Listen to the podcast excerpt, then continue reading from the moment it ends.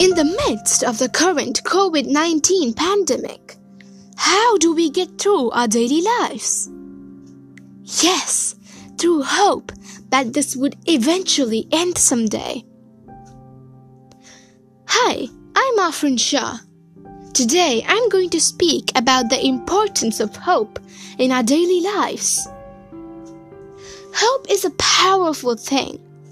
It inspires us to do the impossible and helps us carry on during difficult times. Most people associate hope with a dire situation. People hope to get out of difficult circumstances. That is often when people do find themselves hoping fervently.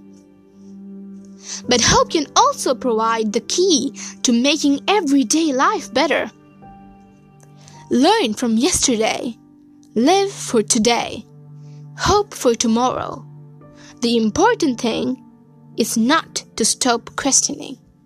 Thank you.